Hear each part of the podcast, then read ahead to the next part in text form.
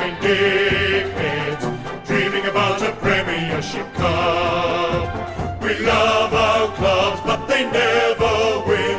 Two flags in 100 years. The shit house. If you think we'll be insightful, clever, or just well researched, we're here to say that's not the case. We'll just go out and wing it. We are two guys, one cup. It is Wednesday, August the 4th. Welcome to Two Guys, One Cup, an AFL adjacent podcast. My name is Wil Anderson. And my name is Charlie Clausen. And Wil, I've been dying to talk about the biggest news story, biggest football story, if not the biggest news story uh, of the year, of course. Uh, Chris Mayne retiring, uh, the greatest Western Australian haircut to have ever taken the field, has, has called time on his illustrious career. Um, what are your memories of Chris Mayne? Um, the main. I mean, this is he is the main man. His name is Mayne, and he literally had a mane of hair, much like a glorious surfer lion uh, across our football fields. I don't know, like I mean, good player, right? Like Yeah. there was a there was a time a few years ago where it looked like it was all over, and he made quite a remarkable comeback from. Because wasn't the there a time when flank. his dad wasn't like didn't like didn't he have a falling out with Buckley or something at some stage, and like Chris Mayne's dad had to weigh into it? Do you remember that? Like I was like, this is not going well for Chris Mayne. Like when your dad's like, "Hey, coach, can you stop picking on my kid?" Yeah, I mean that is a fairly. that- It's not an uncommon um, event, is it, for a dad? Like uh, we call it the Cloke when a dad weighs in on their son's footy career. I think yeah, uh, even um, uh, who was the uh, Scotty who West. Was the Scotty West? Yeah, Yeah. decided to weigh in. And it always works out well. I'm sure it always works in the in the player's favour when their dad gets involved, decides to pot the coach in public. Well, you would hope that Chris Mayne has like inspired Riley West to have a similar sort of you know comeback in his career. Maybe you do need the dad to get involved. Maybe it's like junior sport, and if, it, sometimes you just need a concerned dad to come up to the coach and say, "Hey, my son's trying his best. Could you stop picking on him? He's crying all the way home from training in the car." Like poor Chris, we can't get him off the phone. Says he doesn't even want to play footy anymore. He says footy's dumb, and that's because of you, man. Well, here's the thing I would say about Chris Mayne is um, I thought he was a natural blonde. Like, I honestly thought he was the epitome of Western Australian hair. Like, in, in, in my mind, the timeline goes like Sean McManus, Chris Mayne, um, you know, now who would be the, the, the latest exponent um, on Mundy, like David Mundy. Although I know he's a bit older, but David Mundy is ca- flying the flag for uh, current Fremantle hair. Um, but having looked at a bunch of photos since he's been, I mean, I haven't seen him on the field in the last two or three years because he's a brunette. That blonde uh, two minute noodle hair that I thought was in, indicative of, of Western Australian hair is not actually real. He was faking it the whole time. Well- Much like Meg Ryan in Harry Met Sally, he was faking it. I mean, I think, firstly, there would have been a lot of footballers of the era that Chris Mayne was playing in Western Australia who went into the hairdresser and said, I'll have what he's having. So I think you're right. like, that was a quintessential, like, Western Australian haircut. But you come to Melbourne, you start playing for Collingwood. Yes. I think this is his, like, Melbourne version of that Western Australian hair. He's like, I'm not going to get a Melbourne haircut, but my concession to be living in Melbourne is that I'm not going to peroxide it anymore. Well, it, it's good. Look, we're talking haircuts. We haven't done this in a while. Another haircut I've noticed uh, watching Max King last week, who's in a great run of form, but Max King is starting to get a Richmond haircut. Like Max King, you know, he's kind of clean cut when he started, sort of a bit shaggy, but pretty much clean cut. But now when you see him, it's shaggy hair. He's got a bit of a wispy mo. Like he looks like he should be playing for the Tigers, like 2007, circa 2007. I mean, is this a good sign? I don't know. Like, I mean, the King boys to me, they feel like two boys that at some stage are going to develop their own unique personalities. They're still a bit cookie cutter, right? Like, yeah. you can s- start to see it. They're forming their own identities, but because they play similar sort of games, they play similar sort of positions. Like, they obviously, you know, look the same. You still haven't like got their real distinct identities, but it does feel like and I don't know who's leading it, but it feels like me to Max is making more of a bold statement about what his look is going to be than Ben is well, they, they should be playing into their teams, right? Like Oh, Ben should be getting like Ben should get tatted up, should get jacked. Like, hey, get on the HGH, get heaps of tats, a couple of neck tats, maybe shave his head, look like he's a, a Comanchero. And then I think Maxi, because he plays for the Saints, St Kilda, should look like he's playing, you know, he plays gigs at the ESPY on a weekend. Who was that uh, guy who always like threw parties with porn stars and stuff who lived up on the Gold Coast? You know, he was like quite famous for a while. He was like one of those Instagram famous Oh, Travis, guys. um, uh, the the Candy Man, the The Candy Man. the- yeah, Travis Beynon, who was an So ex I- footballer. He, he played I- for North Melbourne. Well, mate, I believe the Candyman has retired the title of the Candyman, which means that there is a big Candyman shaped hole on the Gold Coast that could be filled by B- Ben King. That would be amazing. I mean, you would have no trouble getting players to the Gold Coast. It will become a destination club if after a game on the weekend it's back to the Candy Mansion for some porn star parties. I mean, they should set it up as like a young players like house, a share house. They should buy Tony Cochrane should buy the Candy Mansion, and he should use it as an enticement for young players to come to the Gold Coast. I think that's where all the salary cap should go. I mm. mean, Tony Cochrane's been complaining that they're not as wealthy as another club. It's just mm. about where you invest it. I agree. The Gold Coast should take stakes in the Candy Mansion, and yeah, like turn it into, and then and then you can sell like the rights to a reality show on that, like in the Candy oh, Mansion. yes. So you see the players like partying and training on a day to day basis. So you maybe you know you're not getting people watching your games on TV, but they're definitely watching the reality show. And they want to see, like, if they've got the storyline set up. I mean, if you were watching, you know, Real Housewives, but on the weekend they all played netball against each other, you'd tune in for the netball. I would. What I liked about Travis Beynon is, um, so he was going for who's the other? Who's the American? Dan Bilzerian. He was. He's going for to be Australia's Dan Bilzerian. So it was always photos of him in like Armani suits, like stepping out of his Ferrari, checking his, you know, his uh, uh, his Tag Heuer watch or whatever it was. But he'd always write some kind of like inspirational quote about like being the man. And I remember one was like, you know, I've had dickheads try to destroy me. I've had wankers try to wipe me out. I've had, you know, whatever the alliteration was. So I reckon Ben King changes his Instagram where it's just him, but it's always like these slogans about, you know, how you've got to be the master of the universe, the king of the jungle. You've got to be the alpha top dog. Well, he, yeah, he just buys into the king mythology. So he makes Yeah. himself Oh, king of the Gold perfect. Coast, right? He's King of already the, Gold king. Coast. So he starts wearing a crown, like in matches.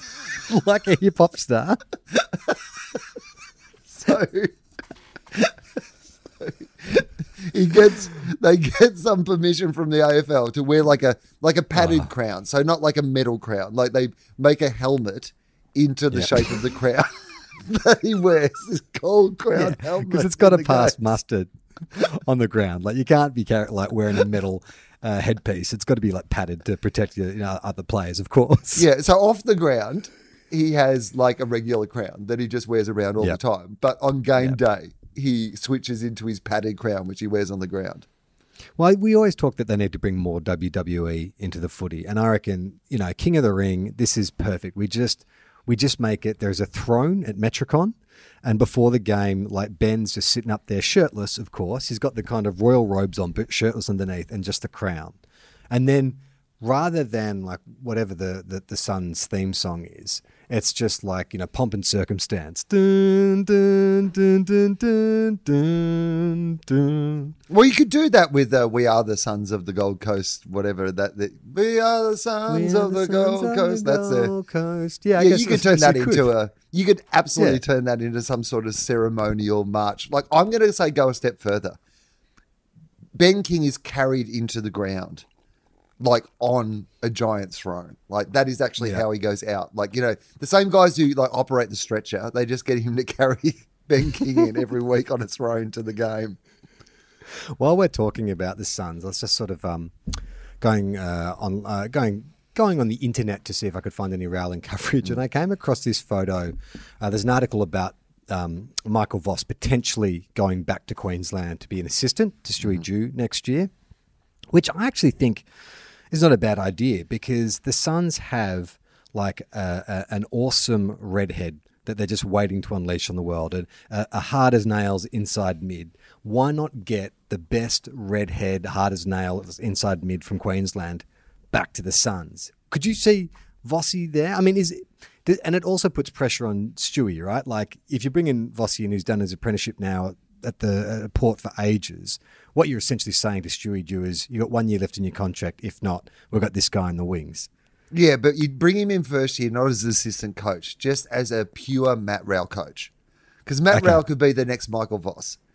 But Yeah. what Matt Rowell needs is like, you know, Vossy to kind of mentor him in not only what to do on the football field, but just as a redhead, how to conduct yourself. like, you know, what sort of SPF You need to wear that you wanna SPF use. 500. You know, if you're going to get like, you know, put your sunscreen on, how it won't make your hands slippery for the ball. Like, you know, what are your peak playing conditions? Like, what you're doing outside hours to protect your skin. And I think this is like it goes back to what the twerp was talking about last week. Like Matt Rowell doesn't have enough weapons in his game. I think Matt Rowell has weapons. I think he has a lot of the same weapons as uh, Michael Voss. But the one thing Michael Voss had that you don't see much from Matt Rowell is Michael Voss was lippy. Like bring in Michael Voss as a full time sledge coach. I reckon he would have some fucking absolute rippers to pass on to Rowley. Right. Well, firstly, when you're playing on your brother, you've got to say, I fucked your mum last night. so, Rowley's Rowley's brother doesn't play footy yet, does he? it's the worst advice ever. He just goes up to Joel Selwood and says that, gets punched right in the face. Oh shit, that's right. it's really, it only works if it's your really brother. confusing advice that Vossy gave me, but he said it works every time. Now the reason I bring up Stuart Dew, so that that whole story was just so I could um, show you this photo. Uh, could they have picked a worse photo of Stewie Dew to put in this article? This was taken last month. Look at that. Look, it's going to be on our Instagram page, so hopefully people have seen it by the time they're listening to this. But if they haven't, what's going on? I mean, it honestly, and I mean this in the nicest possible way, because, like, firstly, Reese Shaw is in the background, and Reese looks like a professional athlete uh, or a coach. And then Stewie Dew is wearing, which I think is a big freeze beanie. So he's obviously trying to support Neale Daniher and like a really amazing cause. But he also has like a whistle around his neck that just makes it look like he's wearing some sort of like, it's a plastic whistle. It honestly feels like he is a fan who is dying, who, who's won some competition to go and coach the Suns for a day. He looks like a homeless guy who has dressed himself from the Goodwill bin. Nothing, because you know, because people throw out old sports jerseys and beanies and stuff, and the speed dealer sunglasses, which we saw last week on Matt Rowell when he was promoting whatever his Essex running gear. It is the worst photo. Like that's your senior coach. Just take a look at that. I mean, part of me is like, well, he does look kind of Gold Coast. I could imagine you buying a bag of speed off this dude. You know what I love about Stewie is like he's an incredibly nice man, very funny, like very affable, clearly, Self-deprecating. you know, married to like a beautiful woman, like, you know, like, and just if you saw that photo, you'd be like, don't let that person go out in public dressed like that. like you'd be a public defender and that's the guy who's rocked up to court to get off his 19 speed dealer charges and you're like mate this is not helping you've got to go home and get a suit on if it was your first day working as a security guard at Metricon and they said to you, just, you know, just keep out any vagrants, and you saw this dude walk onto the field, you'd try and escort him off, right? I mean it honestly like it's like he's intentionally trying to look as out of place as possible like all like- the things that he is wearing are official like football things. He's got like a football beanie, he's got a whistle around his neck, he's wearing a football top, and yet the combination of the three of them makes it look like he does not belong anywhere near a football game. He looks like Home and Away's idea of what a drug dealer looks like. yeah, he's like a guy who's had to at the last minute go to like a dress up party and has only been able to dress with stuff that he already had around the house. And he's like, uh, yeah, I'm a speed dealer. I just picked some shit up off the floor. I've come as a speed dealer. Um, well, while we're talking about the Suns, let's get into our Rowling coverage. Not a lot to talk about this week, but there's a new post on Matt Rowell's Instagram, and it's a photo of Matt Rowell holding a, a, a brand new Sherrin that's um, inscribed with the word Rowley, and the caption underneath it reads. One for the mantelpiece. Check out Sherrin's new AFL team personalised balls where you can select your team and add your name. So, well, as we know, Matt Rowell has 52 footballs. This one is going on the mantelpiece. So that to me suggests that Matt Rowell has a hierarchy of footballs. That some he likes more than others. Do you think this is like a uh, treat him mean, keep him keen kind of thing, where it's like some, you know, he shows favour to some footballs, so the other footballs know to, you know, to work harder to win his favour. What do you think's going on with that? Oh yeah, I think that um, Matt Rowell would be the sort of guy who like lets all the footballs know where they stand. Yeah, Like you know, he would be very clear about not only the individual rankings of what they were, but why they deserve those rankings, and he'd be just very clear, very clinical about it, and he'd just be like, you know what, there are some Sherrins that deserve to be exalted above others in a leadership group, if you will. And he'd have maybe five or six Sherrins in his leadership group of the footies. And then there would be like a captain Sherrin. he would definitely have a leadership group. Now let's um talk about the real big story. Uh, it happened the day after we recorded the last two guys one cup, which is of course Alistair Clarkson um, pulling out of the Hawthorn Football Club in a move that everybody saw coming. Um, No, mate. Not everybody saw coming. Everybody was like, it's all going to work out fine. The only two people who didn't see it coming were Caroline Wilson and Sam McClure. Everybody else thought that this was going to work perfectly and believed everything that was coming out of Hawthorn. I, I, I know that the popular AFL adjacent podcast, Two Guys, One Cup, had nothing but complete faith in the fact that Sam and Clarko could work out their differences. I mean, is this a bigger disaster than the Collingwood one? I guess it is because the Collingwood. I can't even remember now. Did Malthouse even get into his first year with Buckley, or did he jump before as well? Yeah, he stuck around for a while, I think, and then just got Right. bored. I think. Yeah.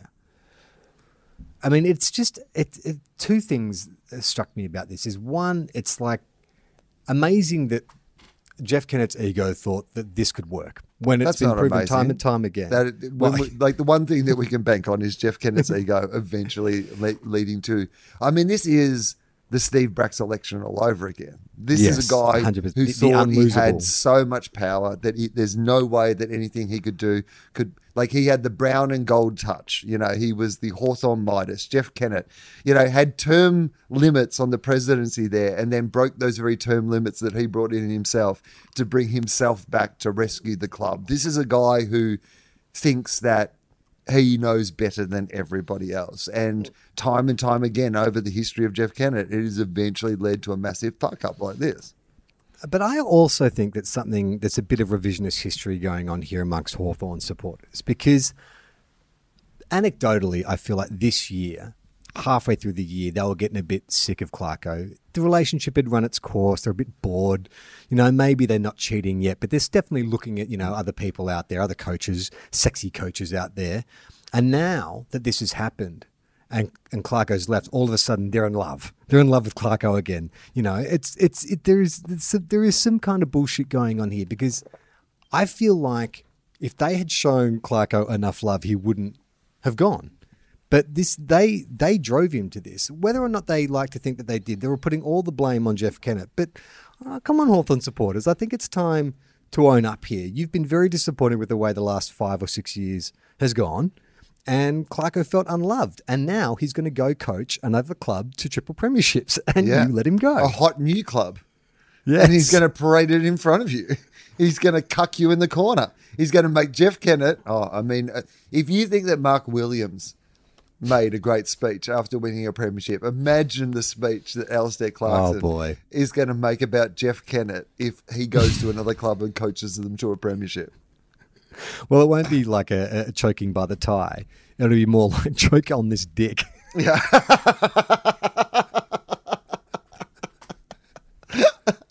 Eat these nuts. That's what it'll be. he will just bring out a giant uh, Carlton, probably, uh, banner in which he's put a glory hole. He makes Jeff Kennett kneel down behind the glory hole in the banner and he just drops D's nuts through the banner. Well, I mean, let's talk about the prospective clubs they could go to. So obviously, Collingwood and Carlton are the two uh, big ones. Um, Carlton foolishly beat the Saints in the weekend and made Teague look like a really good coach. I don't know what the players were thinking. Do you not want Alistair Clarkson at your club. Why are you playing well for David Teague? They should have just blown that game. They should have just laid down and let the Saints win so that the board would be forced to move Teague on, but they didn't. Mm. So I, I reckon don't know. I don't know. I, I think. I think the opposite. I think eligible bachelor has just come on the market. A couple of teams that are in unhappy relationships suddenly are like, "Oh, hang on, you exactly." It's like it's like cocktail night in the bachelorette house at this stage, and then suddenly. Carlton looked real shiny. Collingwood looked real shiny. Yeah. You know, they were like, pick Gold me, Coast pick me. though. Yeah. I mean, I, I'd forgotten because I'd, I'd sort of not thought about Gold Coast straight away, and that would be the big coup. That would be the equivalent of getting like Barassi to Sydney or Lethal to Brisbane, right? Like if if the AFL could make that happen. And look, I love Stewie Dew, and I don't want to see Stewie Dew moved on, but for the sake of football in Queensland and the national game, that would be the best move, right? Or and hear me out on this, long shot. He takes a year off. They establish a Tasmanian team. He gets sent to Tassie. I mean, Tassie would be amazing. Gold Coast would be amazing. Uh, for me, for the competition, if you're talking about a bigger picture, is there a chance that Stuart Dew, like he could go to, like he could go to the Gold Coast, and Stuart Dew could still be the, the communicator. You know, like could could dressed, they have dressed like that, Stuart could be the bloody drinks boy. He could still be the mascot. he could be the inspirational kid they let sit on the bench. All the other players love him. He could be their the Rudy. water boy. You, yeah, you, the water boy. Alistair Clarkson's got, I've got some vision. Dewey's like, is it behind the goals vision? He's like, no, it's a movie called The Water Boy. I just need you to sit down, see if you get the moral at the end. Well, I think there is some poetic. Um, po- there, there's something poetic about that because Stewie Dew, you know, the kind of hero of the 2008 grand final, the best third quarter, you know, uh, a, a player has ever played in their career. Get Stu, if Stewie's willing to step aside because you know, like it, it, it does happen that you know assistants take a demotion. Brett Ratten, you know, went to another club as an assistant and then got another senior job. It wouldn't be the worst thing in the world for Stewie Dew to go. You know what? I will take a step back. I'm happy to work under Alistair for you know a couple of years, and then maybe he moves moves on or goes for another senior coaching job. But But even what, would- what if Alistair like was like, yeah, I'll come to the Gold Coast, but I can give you three or four years. Like I, I'm not going to be able to give you ten years. You know, I'm not at that stage in my life. And Stewie's like, I'll stay. Like, and they coach. I mean, I think they could coach together because of their relationship. Ah, Alistair comes in as the right, and then Stewie gets like three or four years under Alistair again, and then gets a second go at coaching them. and the best thing about that is it's a massive fuck you to Jeff Kennett. Right. Alistair to just show how right. well Oh, he works with yeah. someone else, right? Yeah, Alistair Like, Clarkson's Look at how well this could have worked. Oh, you're Look at my little kid Stewie. You're gonna give Giving me him a a noogie on the succession head, plan? got him under his arm. I'll give you a succession plan. You think you've got a Right. succession plan that works for me? Alistair Clarkson, because he speaks in the third person now. Old Al has a succession plan, and it's me and this guy over here. Yeah, not the homeless guy. No, well, that is that is that is that is true. I know he looks that's homeless. Him, but- no, no, it's the guy who won that grand final for Horse. Yep, no, that's him. The dude in the beanie, Alistair. So, what do you think gets Clarkson to the Gold Coast? Because I mean, he's going to get a million bucks next year, no matter what. So, I, I don't think money is a factor, and, and the Gold Coast don't have any money anyway. He'll still need to get paid well, but I don't think that's that's a motivator. Also, What- I, I love that you believe in the na- na- naive idea that if Alistair Clarkson decided he would go to the Gold Coast, that somehow the Gold Coast would not have the money to pay him. That money would magically appear from the AFL and be paying him. There's abs- I mean, Okay. it would be the best thing that could possibly happen for the AFL. And even for the rest of the competition, if you're talking about ways to fix the Gold Coast, instead of putting like $30 million of like the profits into that club every year, like you could halve that by just getting paying what Alistair Clarkson, whatever he needs to get paid to go there and fix it. Well, if you believe, you know, uh, what's detailed in the boys' club, they would be all over this right now. The the the AFL would be trying to engineer this as best they could, just like they were trying to engineer, you know, Buddy to the Giants ten years ago. They would be trying to make this happen. The question is, what's in it for Alistair? I mean, apart from parties at Candy Mansion every Saturday night, what's in it for Alistair Clarkson? Alistair, you know, loves his music, and maybe he doesn't want to party at the Candy Mansion, but maybe he wants to be hmm. the the regular band at the Candy Mansion. So oh my god! so you know, it's just Clarko doing his covers and his originals in the corner while the players party at the Candy Mansion. Do you think there is some level of like, okay, I mean, he's already considered, you know, the greatest coach of, of his generation, the greatest modern coach. Do you think there's part of him which is like, I need a new challenge? No one, not only has no like AFL team, but no sporting code has made the Gold Coast work. If I can get up there and make the Gold Coast work, then I am a sport immortal. Yeah, I think that. is- I mean, that it would be the story if Alistair Clarkson went up there, and the way history would rewrite it is that, you know, essentially was the first person who could ever do it. That he would get all the credit. There's no downside because if it doesn't work, it doesn't work. Like people will blame the Gold Coast and the organization mm. and all those sort of things they're already blaming. So if you're Alistair Clarkson, you're not going to diminish your legacy by going up there. You're only going to make the place better. And that is only going to be great for your reputation in a way that, like, Carlton have a history of taking some of the biggest names in coaching and just like completely trashing their reputation. Like Malthouse's reputation, Pagan's reputation Pagan. are so much worse because of that. And also the fact that, like, Brendon Bolton is Alistair Clarkson's right hand man, right? Like, when he got sacked from Carlton, Clarkson was like, come back to Hawthorn. I want you to work with me again. Like, how does he feel about going to a club that, like, His treated his, late right hand man so badly? Well, considering how many of uh, Clarkson's assistants have become senior coaches, there's he probably can go to any club if that was his rationale. But that is also where I think this myth around the idea that Clarkson couldn't work with people is so ridiculous because, like, I think that's Clarkson's greatest legacy at the moment. And that's what, because people would be like, well, Dimma's record's as good as Clarko's. Why are you saying that Clarko's a better coach than Dimma? The only reason that I put Clarko above Dimma at the moment is because I think that like the fact that there is your Dimmas and your Luke Beveridges and your you know um John your Gills and like all these like there's so many you know Alistair Clarkson coaches out there in the league you know people Oh, who passed yeah. through Hawthorn or had relationships with him at Hawthorn like his legacy to the broader coaching world is like he can work with other people he could go up there and work with Stewie Dew like it'd be unusual for Stewie to sort of like, but I could imagine they could form a relationship where Alistair does all the kind of, you know, big picture stuff that he's good at, that he's interested in.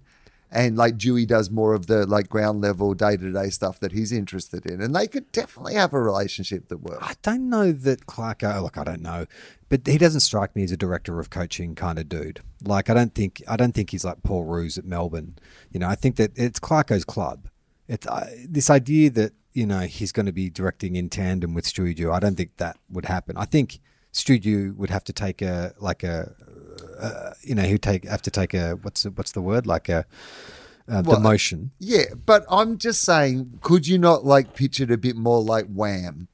In that, you know, Wham are a duo, but we Yeah. all know who's making all the Put- decisions the and writing all the songs, right? Like, and I think that you can have that sort of arrangement where, of course, everybody understands that Clarko is the man in charge, but that Stewie Dew doesn't suddenly have to be like. I mean, they have co-captains. Why couldn't you have co-coaches?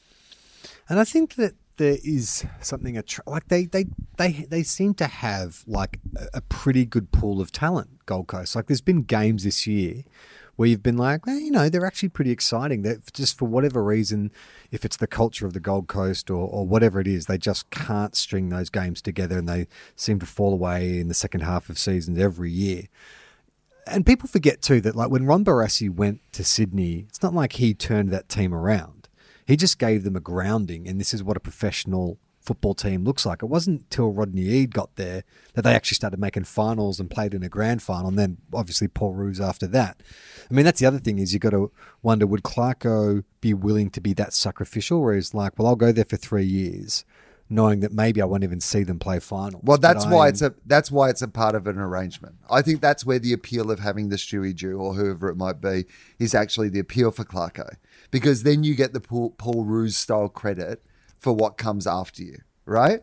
Like if they went from Clarko and then they just like get a new coach and it's not like a you know handover from him to whatever, he loses part of his hold on whatever that club becomes. But if he was able to do that work of reshaping the club for three to five years, and they ended up having like premiership success, like in seven years or eight years under someone that he'd worked closely with. That's still Clarko's premiership, right? I guess so. Yeah, yeah. I just I feel like for Clarko, he, I think he, he every he's so used to success, and even the way he's drafted in the last six years has suggested that you know he's not interested in rebuilding a team. He's not interested in sort of going back, you know, to the draft. Like he's just trying to maintain that level of competitiveness and its success the whole time. So it's almost the yeah, way. but I that was the- like he, that. He was kind of like patching holes in the boat. yeah, Like he'd had but this it- great generation of players. He, what he has proved, if you have like a bunch of really good players, he can turn Yeah. them into a team that can win premierships. And what I would say about Gold Coast is he's got a lot to work with. You've got a Yeah. bunch of incredible young talent there that if you look at King, if you look at Lukosius, if you look at like Matt Rowell, you look at, you know, like Noah, Noah Anderson, Anderson. you know, these sort of people. Touk Miller. That's very oh Touk Miller, right? This is Yeah. that's similar to that group that he had at Hawthorn when he first started Yeah. to turn them into a premiership team. So it's not like he would have to suddenly be recruiting all these other players. He actually has what he had at Hawthorn to work with. All right, so the AFL call us Yeah. because they need a footy adjacent podcast. Clarko, because Clarko's crazy like a fox. He's not going to listen to a traditional pitch. They want something. And by the way, that- here's what I would love to is just the idea that like because Clarko had such a terrible relationship with Jeff Kennett, like he ends up having a really good one with Tony Cochrane. Like they Oh, become real, like it's an say, unlikely friendship. complete- It's like the complete opposites. and he just parades it in front of Jeff all the time. I actually saw a headline um, yesterday, which to me is the most like if if you were wondering why people hate Hawthorn or is Hawthorn an elitist club, this headline: a powerful group of Hawthorn supporters has engaged a Queen's Counsel to review the club's constitution in order to potentially challenge President Jeff Kennett. like, is that not the most elitist headline you've ever heard? I mean, it is one of those things with Hawthorn, isn't it? That like they do have a powerful coterie of very identifiable supporters as well. And like you can guess who it would be because they're big Melbourne power brokers all of the time. It'd probably be like Ross Stevenson and Steve Quartermain and Lehmo. Uh, Anthony, I was going to say Anthony Lehmann.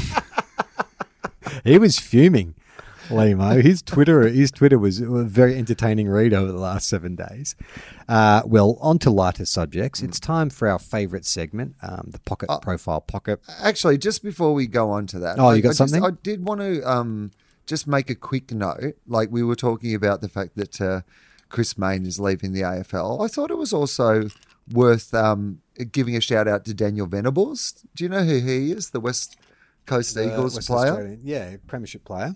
Premiership player, very early on in his career, played in a premiership, had a really terrible head knock, and has been fighting the um, uh, the repercussions of brain bleeds and concussion and all these things. Basically, needed to relearn his motor skills and all these things. And so, at age 22, he has been told by the panel of assessors, the people who say, "Can you play or can't you play?" that he can no longer play competitive sport. Like, you know, it's just too dangerous for him. And I saw him doing a lot of press today and speaking to his, you know, friends and colleagues and stuff at the West Coast Eagles about the fact that he had to retire and that like his dream was over. And I just thought it was worth, um, you know, mentioning him and giving him a bit of a shout out because, like, I, you know, we've spoken a lot previously about the, um, the toll that we demand of these professional athletes for our entertainment. And I think that sometimes the ones, Lin Jong as well, of course. Ah, um, uh, just going just going to today. mention that. It's such a shame. Uh, you know, he's uh, he didn't get to that 100 games. Played for 10 years, but didn't get to 100 games. You would have loved to have seen Lin Jong be a bulldog for life, because I think you know there's something. The, one of the great things about the Bulldogs is I, they really do seem authentic in representing that multicultural Western suburbs. And he's like East Timorese and Taiwanese descent. Is that right? something like that. Yeah, and he, um, it, he- a great um, uh, clubman, like well Yeah. loved amongst the group. Really nice guy, and at his best, a really excellent footballer. Just had a terrible run of injuries. Uh, so he finishes out on 62 games. Yeah, so to Daniel Venables and Lin Jong, two guys, one cup. salutes you. Uh, but now we'll get well to the pocket profile pocket. Now, I was almost going to message you to ask if we've done this player before because I feel like we have, but this is uh, I think this might this is an updated one. Um, It's uh, former kangaroo and current demon Ben Brown. Does that sound familiar? I mean, we've talked about Ben Brown a lot. yeah. on the show I mean, over he- the years. I, I feel like we have, but we also haven't. Like, I feel like he he should be a bigger star in the two guys one cup of verse because he's an oddball. Like we always joke that he looks like he's a cast member from Godspell and he's this you know giant Tasmanian with big hair. And I say he doesn't look right in the Melbourne colours and all that kind of stuff. But I do have an affection for Ben Brown. I think there's something about Me him. that's very too. Like a lot of the time, the reason that he misses goals is he's stepping on rakes. so but I read ahead of this pocket profile, and some of the answers are um, they're really charming. And Okay, I want to I want to I want to tip my hat to Ben Brown, and also see if you can get inside that big curly mop that is Ben Brown's head. Okay, um, so we'll we'll start with an easy one. What's his nickname? And don't think too hard on this. Brownie, Brownie, correct.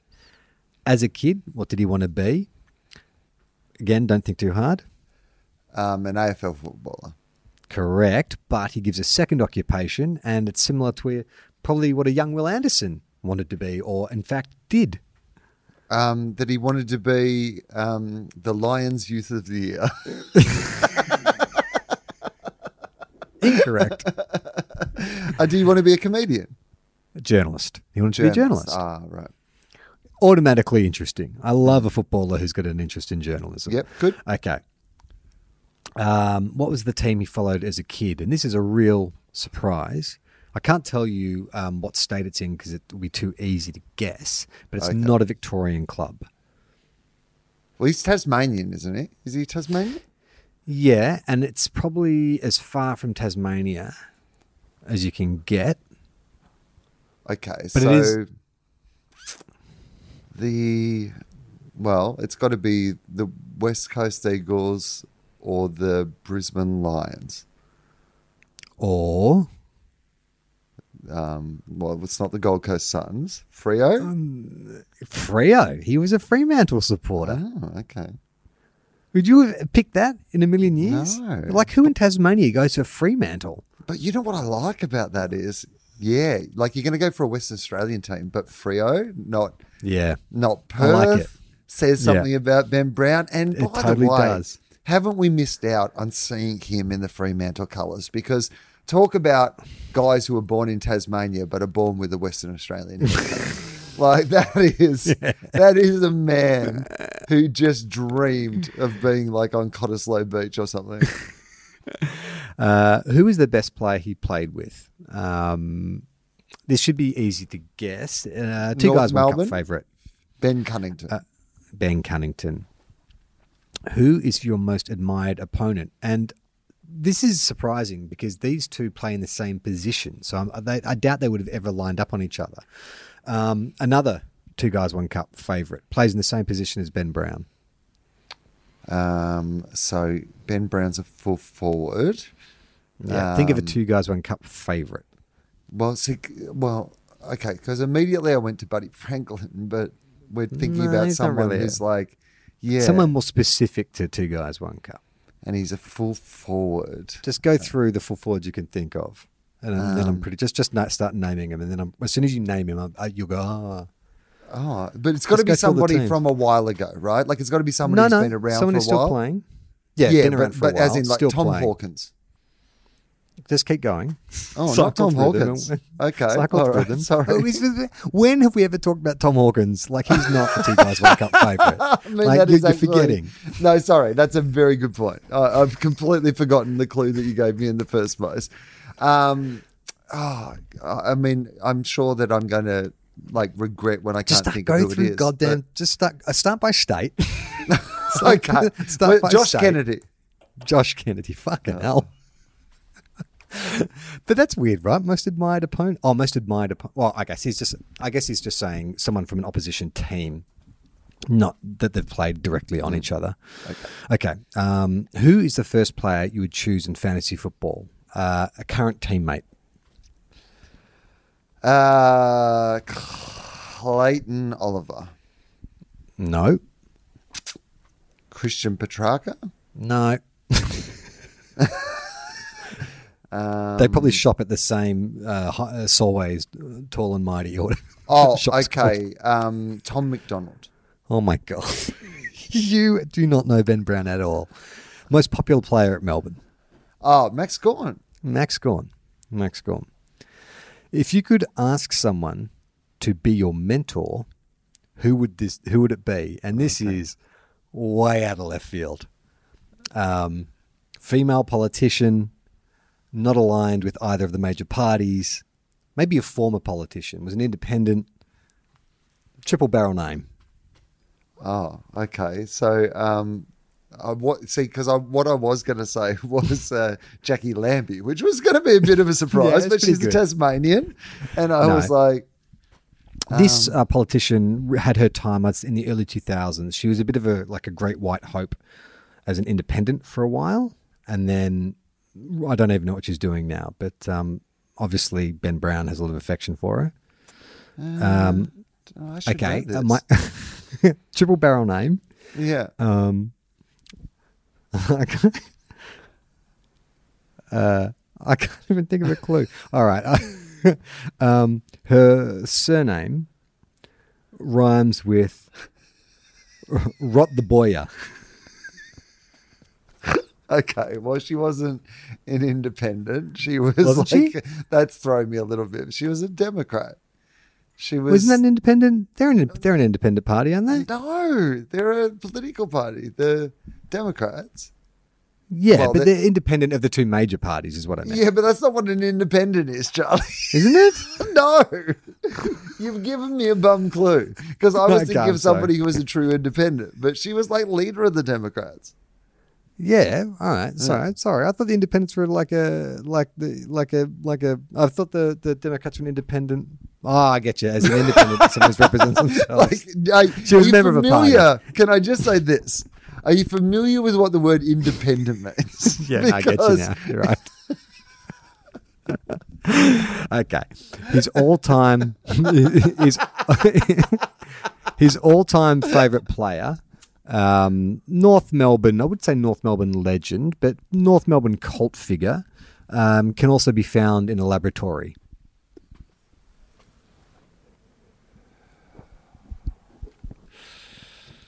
Um, so North If I- Melbourne If I did, if I did this, do you know what I'm talking about? I just did a bit of mime for Wil. For people at home, Charlie did what I can only imagine was a robot milking three cows. that is. No, Frank the Tank. Do you not remember this? Oh, so you, you are. That was what you were doing, Frank the Tank, Yeah, just then. yeah. Okay, all right. So that's the clue. Yeah. Um, no, don't know. Drew Petrie.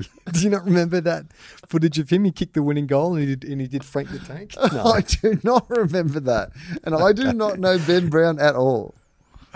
Okay, yeah, I don't think you've got one right yet. Um, okay, what's his preferred grand final time slot? Day, night, twilight.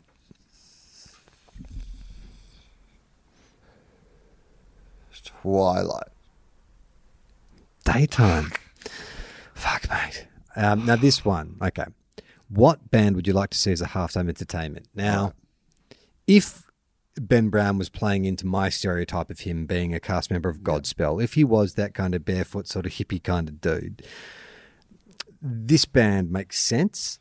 Um, they're a bit more of a Spiegel tent kind of act, but they have that kind of like, you know, bohemian vibe to them. Very big in the early 2000s. Melbourne band. I Cat think there's lots of- Empire. The Cat Empire.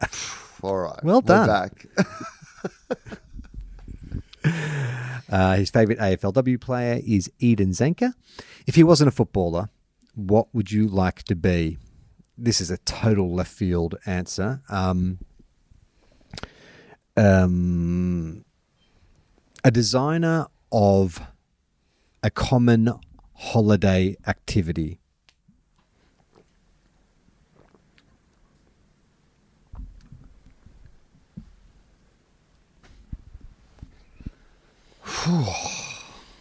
Um, I feel like this is one of those clues that's going to make a lot of sense in retrospect.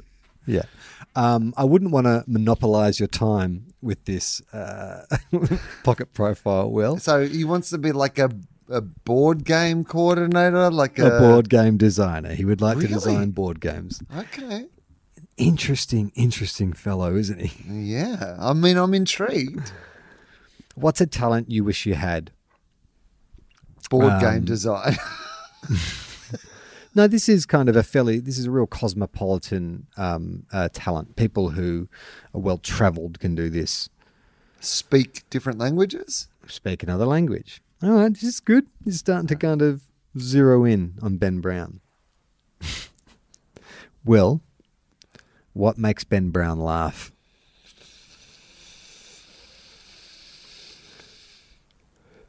Carl Barron. No, it's not Carl Barron, but I wish it was. His kids, his kids make him laugh. He's a beautiful man. His kids make him laugh.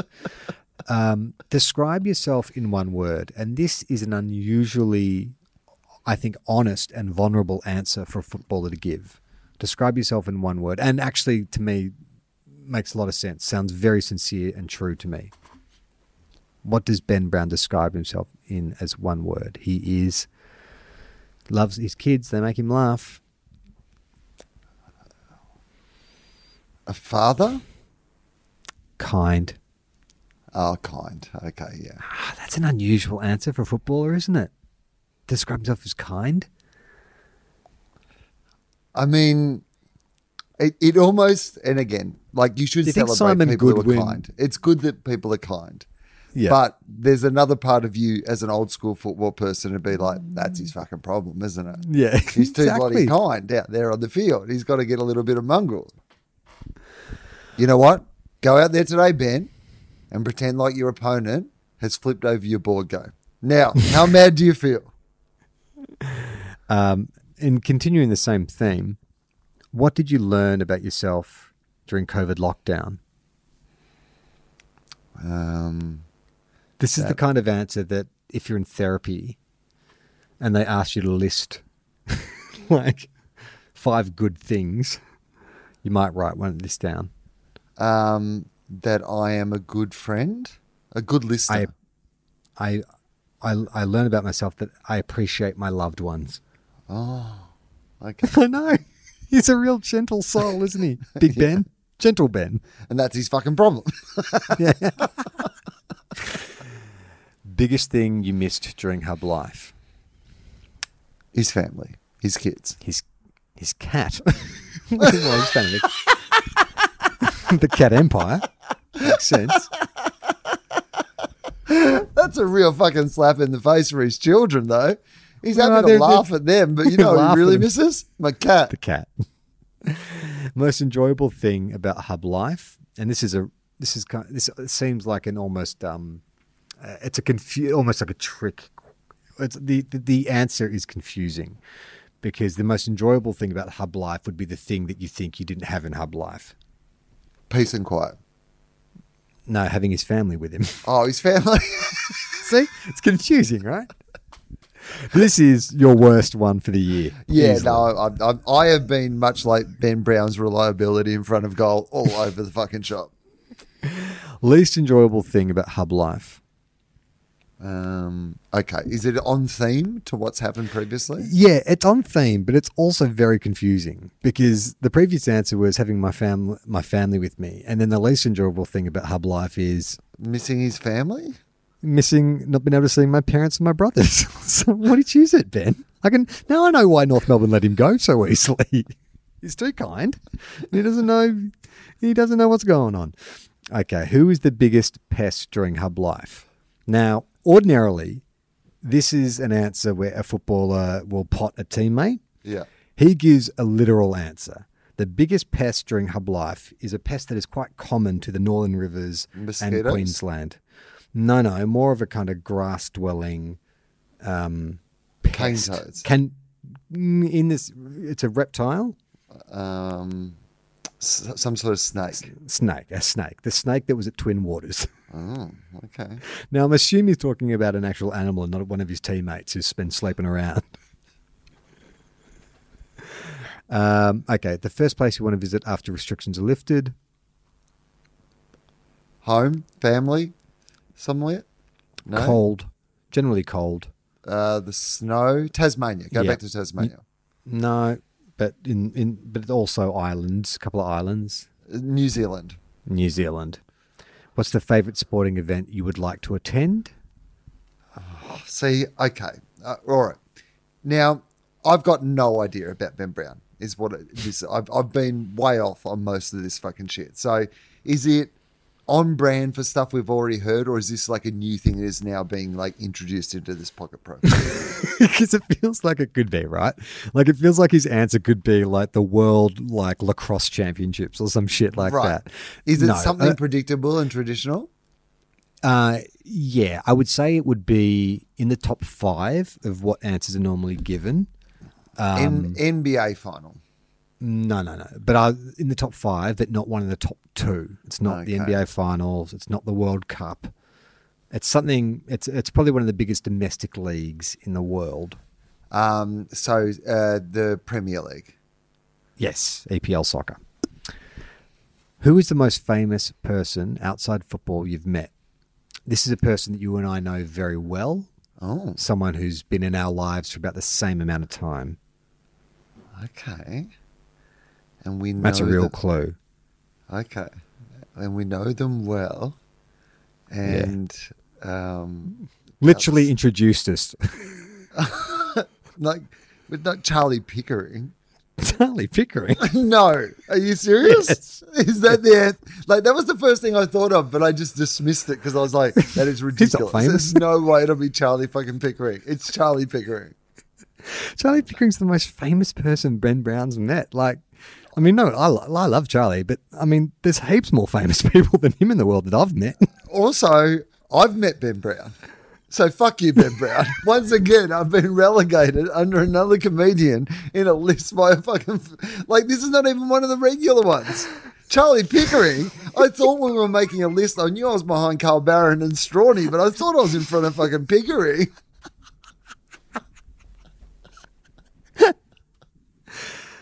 Okay. you're gonna hate this because he names another comedian that you're behind. You're not Great. three famous people you would like to meet. Oh, fucking great. Carl Barron. no, no, a fourth Australian comedian, Oh my god. um, a self-help guru, and um, a beloved '80s icon who uh, is battling health conditions. Oh, Okay. Um, so that's, let's go with the self help guru first. Are we talking like Yeah. a Deepak Chopra sort of self help guru, or are we like down the female. She's female. Oprah Winfrey, Um, no, no, no. Gwyneth Um, Paltrow? no, no. She's uh, uh, has the uh, she has an alliterative alliterative alliterative is, is that the word where her name is you know like Peter Parker, Yeah. Lois Lane. It's one of those kind of names. Jenna Jameson.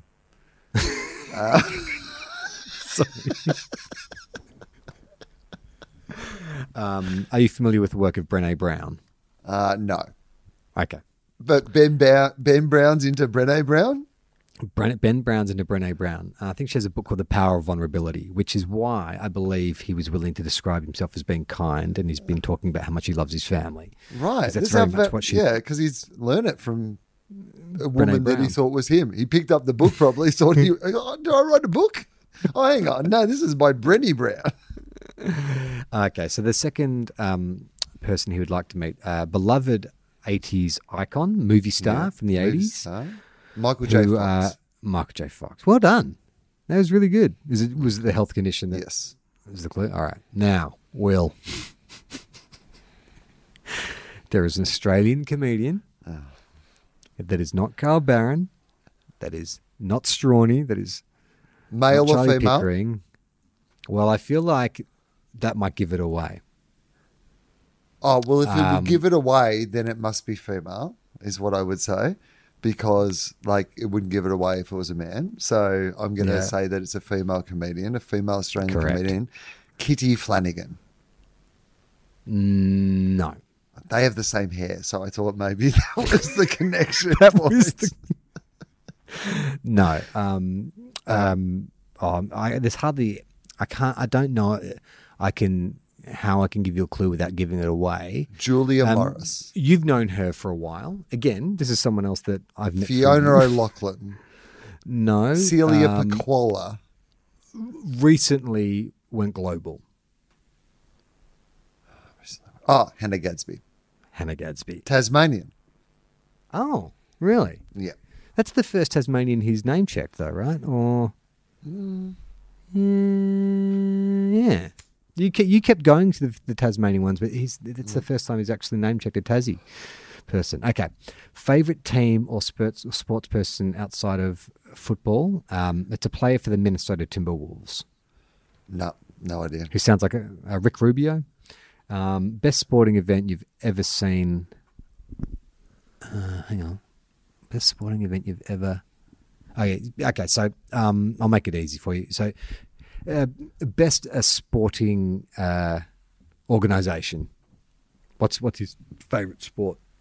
Um, it's not. Premier League. So, oh, it's not Premier League. NBA. Um, the last TV show he binged on. Okay, good, good area. So, um, Considering his love of board games,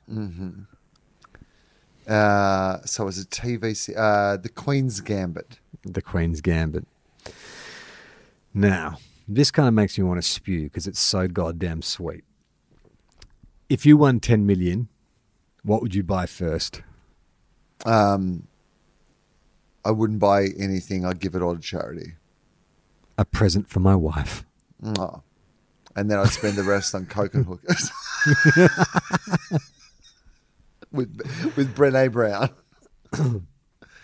Okay, this is. I- I've been thinking about how to give you a clue for this, and this is probably going to be the worst clue ever. Right.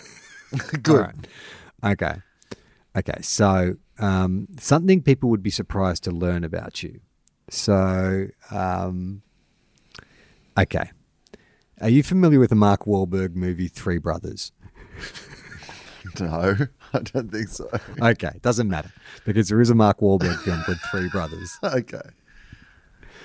If you were to sequelize it in the same way that they sequelized the Ocean's Eleven films, That he would the has that he has four brothers.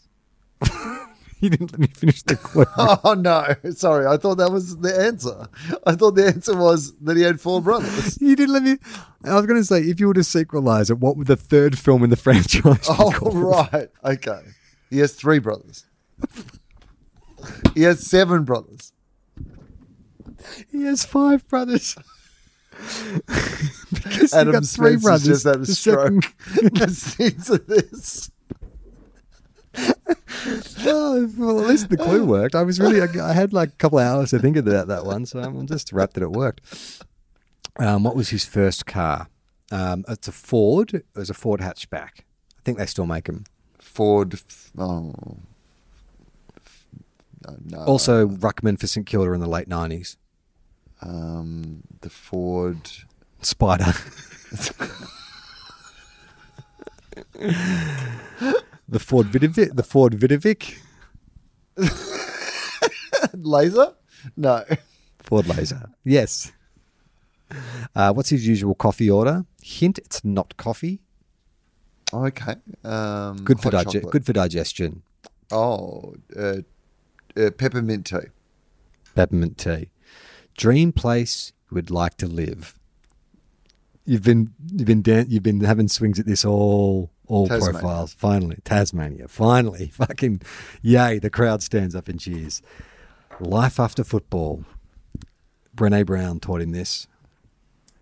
Um, an adventure.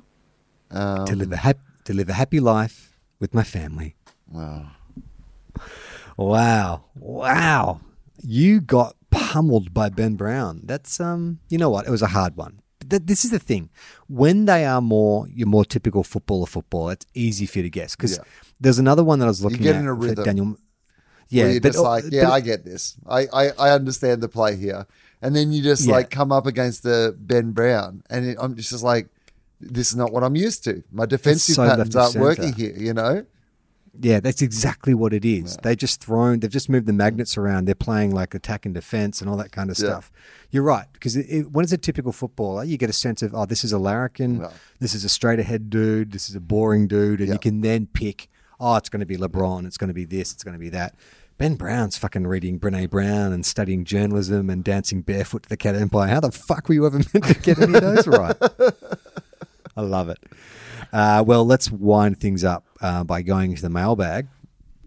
Um, if you want to send us a message, you can. You can go to Two Guys One Cup AFL on Twitter and on Instagram. Uh, we're open for messages twenty four seven, and you can also follow us for the latest Two Guys One Cup updates. Every Thursday afternoon, Wil and I give our tip uh, our tips via Instagram Live. We'll be doing it again uh, tomorrow.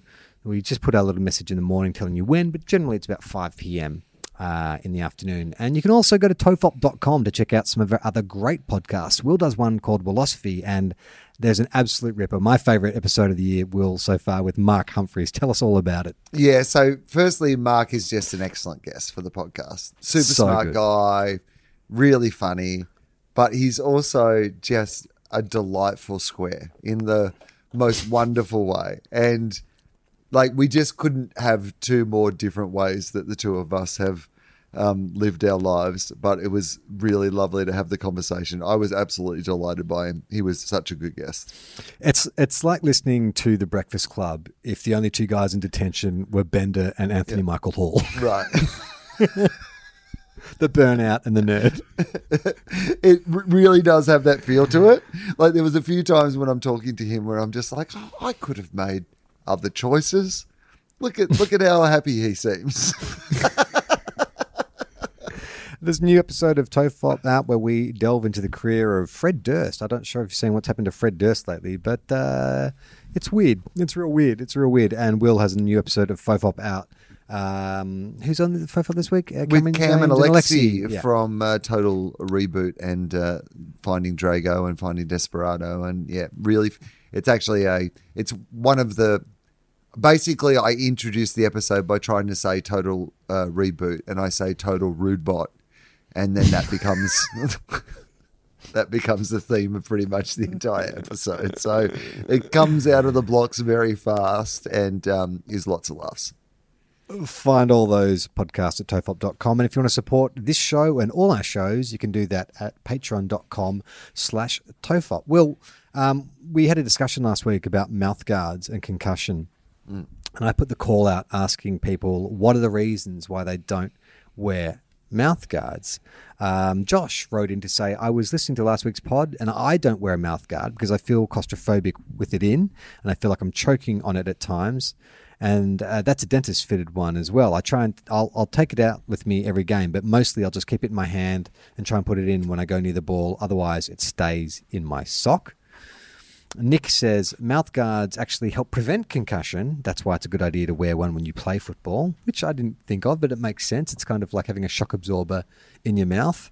Um, Sam says, I play footy without a mouth guard because I have a really sensitive gag reflex. And that's not what your teammates tell us, Sam. and lastly, Declan says, listening to the newest episode, I don't wear a mouth guard because it affects my ability to sledge the opposition. And yet, I would think that's the exact reason why you also need a mouth guard in case one of them punches you in the head after your sledge. Um, I love this uh, message I got from Evan. Hey guys, greetings from Germany. Love the show. Just wanted to contribute a fantastic AFL nickname that I came across a number of years ago. While enjoying a beer in Prahran one afternoon, a short, stocky fella walked in. I noted that he must have been a local, as everyone greeted him by his nickname once he'd sat down and ordered his beer. His nickname was Two Stroke, and it turns out he was the younger brother of dual Brownlow medal winner Greg Diesel Williams. Keep up the good work. Two stroke. Good stuff. Um, all right, let's get to the messages on Twitter. Uh, so, hang on.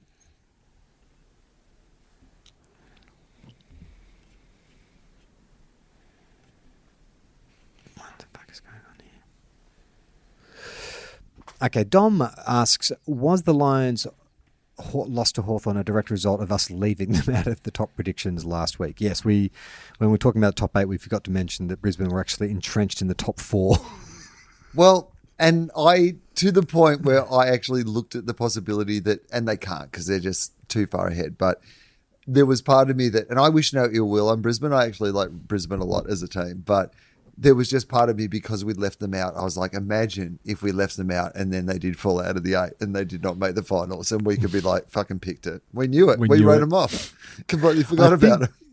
I think their loss was more to do with Clarko being a genius, as we- as we've discussed numerous times in this podcast. Um, Electric Beacon says, as two traditional, traditionally middle club supporting people, can you explain to a Collingwood supporter how to enjoy wins that come at the expense of a better draft position? No, I can't. You guys should just be bottom. Oh no, you don't want to bottom out though, because then your number one draft pick goes to GWS. That's how you enjoy it.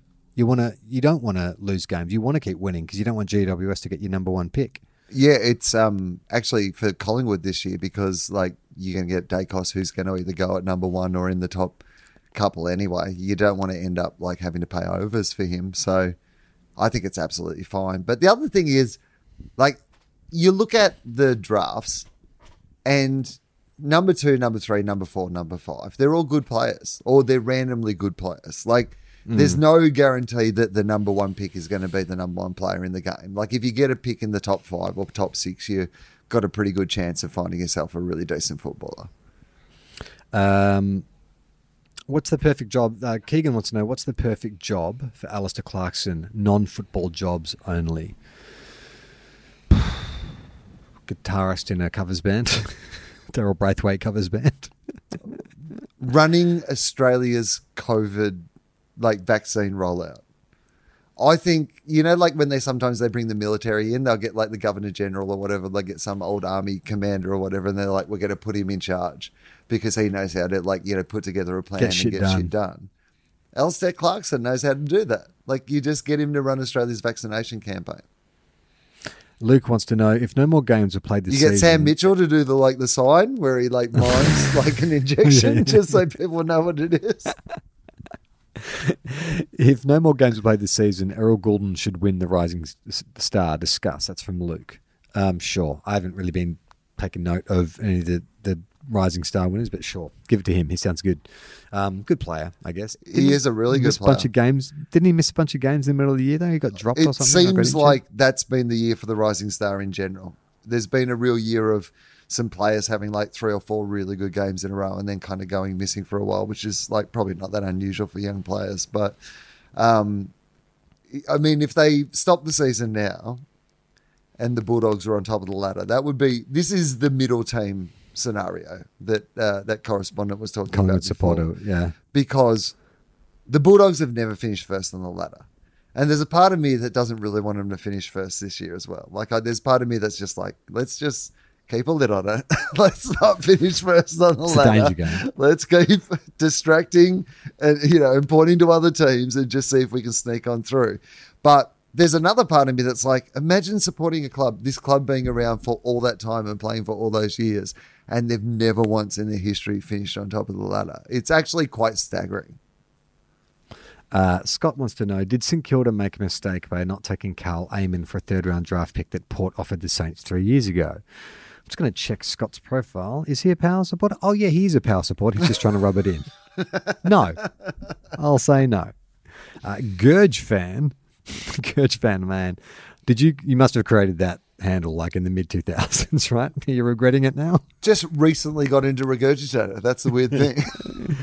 What are the cats up to with all those headbands? Rhys, Stan- Rhys Stanley, Cam Guthrie, Tom Stewart, uh, Mark Blicavs, Jack Henry, Zach Tuohy, Brian Myers, Lachie Henderson. They've all worn them.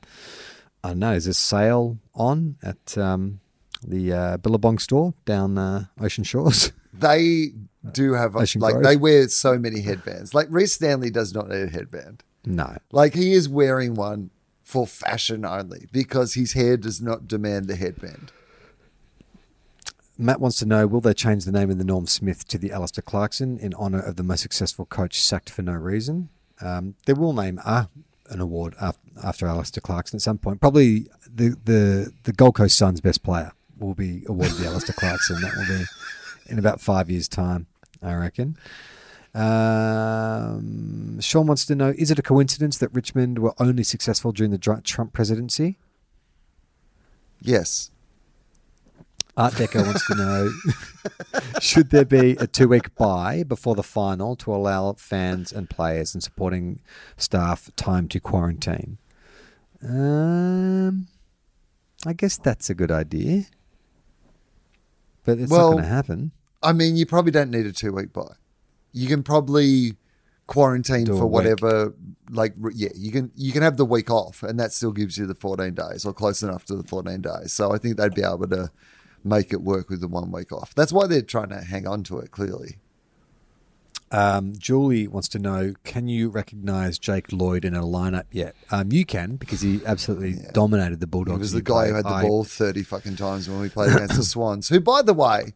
Have got to be almost premiership favourites. Like they, Shut um, up! no, mate. but We know what you're seriously, they We look know what you're amazing. This one, Yeah, yeah, I don't know. I think the Dogs are premiership favourites. Don't try and deny it. I still don't know what Jake Lloyd looks like. Does he have a moustache? I'm not. I'm not 100 percent certain. He does. He does. Yeah. Okay. Jason, um, it's more than a. Uh, no, no, that's Jason's replying to someone else. Uh, okay. Final question is from JMO. When Jeff Kennett was reappointed as Hawthorn's president in 2017, the media asked him what his plans were, and his response was, You won't hear from me.